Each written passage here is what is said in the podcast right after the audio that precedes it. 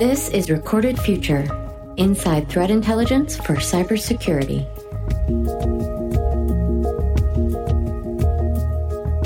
Hello, everyone, and welcome to episode 168 of the Recorded Future podcast. I'm Dave Bittner from the Cyberwire. Our guest today is Sherri Davidoff. She's founder and CEO of LMG Security, a cybersecurity and digital forensics firm with clients across the globe. She shares the story of her professional journey, including her time deep in the hacker culture at MIT, where she adopted the hacker nickname Alien. She shares her insights on the evolution of ransomware and how she and her team help negotiate on behalf of her clients with the ransomers. We'll learn more about her leadership style, the importance of team building, and what she looks for when hiring. Stay with us.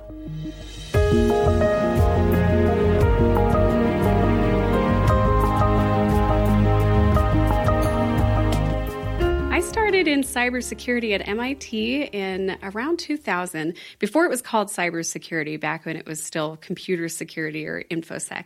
Um, and I started off monitoring the network for viruses and shutting down ports and chasing infected computers all around campus.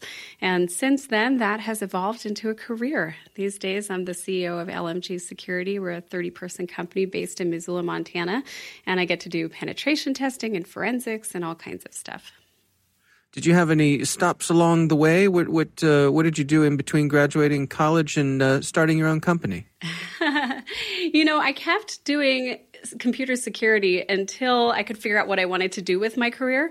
Um, hmm. So it was quite a surprise. Yeah, I worked at a hospital, um, which was a fantastic experience right when HIPAA first came out.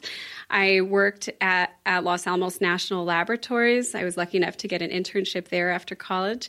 And I also um, were, I did cybersecurity consulting. I've had my consulting practice since 2009. Now, you are the subject of an interesting book, which you and I have discussed uh, before together over on the Cyberwire. It's titled Breaking and Entering the Extraordinary Story of a Hacker Called Alien. That alien is you. It is me. I am an alien. Shh, don't tell anybody. well, how, tell, give us the, the backstory here. Where, where did the name come from, and uh, what sort of things are covered in the book? Yeah, so the name is, it was actually my username at MIT. Um, I wanted something a little more interesting than my first initial last name and didn't realize as I typed it in that that was like a lifelong decision. And at MIT, um, we went hacking, and this was before hacking, at least to me, was uh, online. Hacking meant that we were exploring the buildings, like climbing up elevator shafts. We would go hacking on Saturday nights. Um, it was really fun. Or you would pull a hack, which means you would like, you know, sneak up on the dome and put some something funny up there or, you know, do something kind of smart or wily that surprised people. So we would always say, look up. Often people don't look up and there can be surprises up there. And so, uh, what sort of lessons do you take with you from that sort of hacking? Is it a, I, I suspect, I mean, it must really be great for problem solving and things like that. You know, I think it really is. It teaches you, um, first of all, independence and to take initiative and to solve problems on your own, but that you have to have creative solutions to problems. MIT was this, it was our playground, you know, it was our living room. It was our, the place that we wandered all hours of the night, even in our pajamas sometimes. Um, we just sort of took it over. And at the same time, there's, you know, huge containers of chemicals in the hallways and giant pieces of equipment that are being given away on reuse. So it's a fascinating place. And yeah, hacking teaches you to be creative and independent, and the culture rewards that. But in my mind, um, ethics was something that was very strongly emphasized during my period of time at MIT. In fact, we have little hacker ethic cards. And now that I've started my own firm, or well, now that I've been running my own firm for a decade, we actually have a giant poster with penetration tester ethics that's based off of that. So a lot of what I use in my work today came from the culture at MIT so many years ago. Hmm. Well, uh, take us through what is your day to day like these days? Whew, that's a big question. I I sometimes say to Karen, who's um, our COO, I wish for a boring day, but I don't really mean it. Every hmm. day is different. So I might wake up and get uh, find out that we just got a new ransomware case in. We do a ton of ransom cases. Um, Karen actually does a lot of the ransom negotiation. Uh, sometimes I do the boring stuff like the contracts, which, you know, we try to keep our attorneys on their toes. Try asking your attorney in Missoula, Montana, hey, I need a template for a disclaimer because we're going to pay a ransom. We're going to make a ransom payment on somebody's behalf. Um, so a lot of the uh, back end service development that supports these brand new innovations in cybersecurity, that's what I do. And it's really fun because you have to keep your finger on the pulse. Like as as threats started getting more and more subtle and stealthy, we realized we need to do threat hunting. And that was just emerging at the time. And now we have a team of experts in threat hunting. When ransomware first really started getting big in 2016, I remember the first time someone asked if we could make a ransom payment. And we thought we could, we could spin up a, a team that can do that and is capable. And now we've been doing ransom negotiation really since it took off years ago. Um, so not being, it's important to not be afraid to go these places because somebody has to push those boundaries and somebody has to be on the frontier. Cybersecurity really is where where the wild west is these days. I think when mm. it comes to the internet. So yeah, I get to develop our new services and really keep my finger on the pulse. Can you give us some insight? So, what goes into a ransomware negotiation? Ransom negotiation is um, well, it's interesting. Ransom negotiations are different than live kidnapping negotiations, right? Because first of all, the criminals come in and they lock up all your data. And um, I'll talk in a minute about some of the changes we've been seeing in the past six months because they have been significant. In a live kidnapping, they have a human being that they need to feed and keep alive and keep contained. And so the nego- the ransomer would actually have a vested interest in bringing the situation to a successful conclusion. In the case of of your data being locked up, the criminals can literally just decide to walk away and delete whatever data that they have on you, delete the key, and they don't really have to worry about, you know, what's going to happen to the hostage that they're holding. So it, hmm. there's some differences in the negotiation tactics. One of the big things, um, one of the big developments that's come out in the past couple of years is the emergence of a proof of life standard. So before you pay a ransom, you want to verify that the criminals actually can decrypt the data. And so you would send them an image file like JPEG or something like that and have them demonstrate that they can decrypt it. And this has become so common that the criminals actually expect it. In fact, there is um, ransomware software like the Sodinokibi portal where you can automatically upload files to be decrypted and they will take care of it for you in their professional interface. So the criminals have really come to expect it and it's become a standard part of the negotiation process. Um, you mentioned that uh, you've been tracking some changes recently. What sort of things have you seen? Well, in the past six months, criminals have started um, engaging much more in what we call exposure extortion. And this really took off with the Maze Group in December when they took over a company called Southwire, the leading manufacturer of wires and cables in the United States. So they held them hostage for $6 million. And when Southwire said, eh, we have backups, we're not going to pay, they threatened to release their data to the world, to publicize this. The Maze Group actually has a blog. We're now seeing the same thing with other ransom ransomware strains. So the Sodinokibi gang has a blog called the Happy Blog, and they don't only lock up your data, they will threaten to release it on the Happy Blog. This happened with a law firm in New York where a ransomware gang took over the law firm to the stars and released some of Lady Gaga's information, threatened to release other people's information. So this is a new twist. Several years ago, we had a spike in exposure extortion cases. For example, the dark overlord would take over school districts or dental clinics, healthcare clinics, and threaten to dump that data out to the world. The difference is we are now seeing this combined with turnkey ransomware strains. So you, now you have commercial hacking software, you have these very effective and scalable ransomware strains, and they're recognizing that they can make more money if they also steal your data and then lock it up. And that way, even if you have backups, even if you decide not to pay to get your data back, they can then threaten to expose you. And they're well aware of the regulations like GDPR, and they will use those when they threaten you. But mm. if you are hit with exposure extortion, you should not pay that ransom. And I understand that in a normal ransomware case, some people pay the ransom, some people don't. That's, you know, whether or not you you pay the ransom can be a, a decision up to your organization. But when it comes to paying a ransom to keep people quiet, to not expose your data, if you do that, you just end up with a skeleton in the closet. So it's not a good idea to pay to keep somebody from releasing your data. And when it comes to running your own company there, how would you describe your leadership style? I believe in our team. I believe in hiring strong and in- independent and effective managers and then giving them freedom to do their own thing. I mean, LMG is a bootstrapped company. We are really here because every member of the team is has worked to make this happen. So several years ago we created an employee ownership program and so most people at the organization also have an ownership stake in our company. And I think that's really important. You know, sweat equity. We're all building this together. Hmm. I, want to uh, get your take on uh, threat intelligence, which is uh, sort of the, the focus of, of this show. Um, what part do you think threat intelligence plays in an organization's defenses? Well, threat intelligence is critical, of course, because you need to have good information in order to make the right decisions, in order to make smart decisions. The challenge I see in our work, um, or at least in in the organizations we serve is that when organizations have good information, often responding to it can be a challenge. And that's especially the case these days, Dave, um, because so much has changed in the past six months, right? We were just talking about that. Hmm. I, I mean, everybody's working from home. We have this distributed infrastructure, and it can be even harder to coordinate in that environment. So, threat intelligence is key.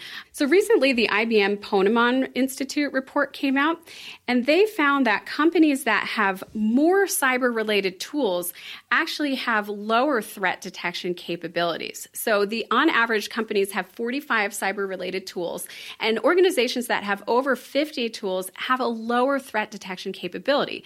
And that really says something. A lot of organizations are investing in threat detection capabilities, threat intelligence services. But once you have that information, we don't always have organized systems for processing it, organizing it, and responding to it. Hmm. Well, what sort of advice do you give to organizations who are kind of starting that journey with threat intelligence? Uh, they know they want to do it, but they're they're not really sure how to get started. Keep it simple. Try to keep your whole think about the whole flow of your process and keep it as centralized as you can. Whenever we do, for example, a ransomware investigation or we're, we're, responding to a case, and not just ransomware, any kind of incident, we always end up having to do an investigation before the investigation. And that first investigation is all about, well, what information sources do you have? And it turns out that they're all over the place. And, you know, there are systems running in the corner that are generating information that, you know, some guy who left set up. So keep it simple, keep it well documented. It's the boring stuff that will actually help you to improve your cybersecurity processes the most.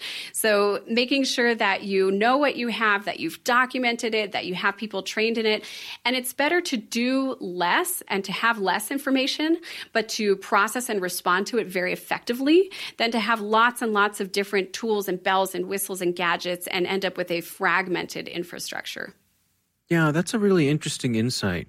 I'm curious when you are out um, looking for folks to hire, what are the things that catch your eye? What's important to you? Experience is the number one thing that's most important. And even if you don't have work experience, taking the time on your own to practice and play around with Kali Linux, to do Nmap scans, to do Nessus scans, this is when we're hiring someone for a technical position. Mm-hmm. So take that time, get really comfortable with the command line because there are things that you can do in cybersecurity from the command line that are just going to be way more efficient than if you don't have those command line skills. And then if you're, we have, we also have, do compliance compliance at LMG. So if you have a background in compliance, in advisory, in auditing, that's a whole separate track of cybersecurity that we absolutely look for. But where do you fall when it comes to um, certifications and, and, people having degrees and so on and so forth? How how important is that when you're evaluating someone who might be joining your team? Mark Twain always said, "Never let your schooling interfere with your education," and While certifications and degrees are fantastic, there are many very talented people in our industry that do not have them, especially those that started, like myself, before there were degree programs or before there were certifications. So it's always nice to see certifications. I like those in particular because typically when people have certifications, they also have professional experience. So you might get someone who's uh, an experienced IT practitioner that has taken the time to get one or two certifications on top of that. That's fantastic fantastic. That shows that you go above and beyond. And the degree programs are great. These days, they're new enough that we typically see degree programs with folks that don't have as much experience in the industry. Um, and the quality of the program, at least to me, matters a lot. Like, who are the instructors in that program? How practical is it? How hands on was it? Because there are cyber programs that don't necessarily give you the practical hands on experience that you need. They're definitely maturing and there's value in them, um, but it's a balance. So I I, think all education is valuable, but nothing is more valuable than the school of life. I Guess it couldn't hurt if they uh, came through MIT, though, right? It doesn't hurt. um, what advice do you have for folks who are coming up through school right now, or maybe considering a, a career change and want to get into cybersecurity? Do, do you have any tips for that person who's uh, just starting their career? I do. I think there's a misconception that cybersecurity is one field, and it's actually a, a collection of several different fields. So the first thing to think about is whether or not you want to be on the red team. Do you want to break into things or do you want to defend things? Because those are two totally different things and two totally different career paths. Do you want to do technical penetration testing, again, where you're breaking into things? Do you want to do incident response, where you're jumping in and cleaning out ransomware, doing forensic investigations, uh, analyzing malware? Do you want to do compliance, in which case um, they're having a certification? In some area of specialty would be helpful. You can do HIPAA compliance, you can do GDPR, those different specialties. So think about what area of cybersecurity you want to focus on because then you can really start to get training in that specialty and that gives you a leg up when you're entering the workforce. Do you have any insights on, on where you think the business is heading as you look out, you know, over the next year or more? Um, are there changes that you see on the horizon? Absolutely. We've already seen such a giant shift in the adoption of the cloud that criminals are following very quickly. And there was already an increase in the works anyway. But these days, the perimeter isn't just disappearing, the perimeter has shattered. And McAfee has said that cloud attacks are up over 630% just in the first four months of 2020. That is not surprising given the number of people that have rushed to the cloud over this first couple of quarters. Um, do you ever use Shodan? Dave? Yes. Mm-hmm.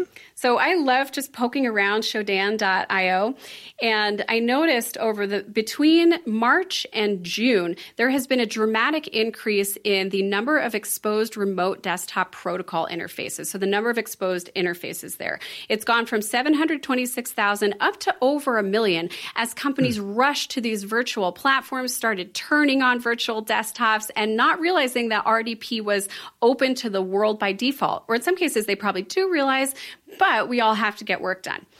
So the criminals are taking advantage of this. We're going to see more and more attacks on these cloud environments. I think we're going to see ransomware really starting to adapt to the cloud environment as well. And unfortunately, the visibility that defenders have in the cloud is a lot less. A lot of people have a centralized um, logging infrastructure internal to their network, but then that doesn't include cloud logs. So make sure that you're including your cloud logs when you're centralizing all of your monitoring systems. Our thanks to Sherri Davidoff from LMG Security for joining us. Don't forget to sign up for the Recorded Future Cyber Daily email, where every day you'll receive the top results for trending technical indicators that are crossing the web Cyber news, targeted industries, threat actors, exploited vulnerabilities, malware, suspicious IP addresses, and much more. You can find that at recordedfuture.com/intel. We hope you've enjoyed the show and that you'll subscribe and help spread the word among your colleagues and online.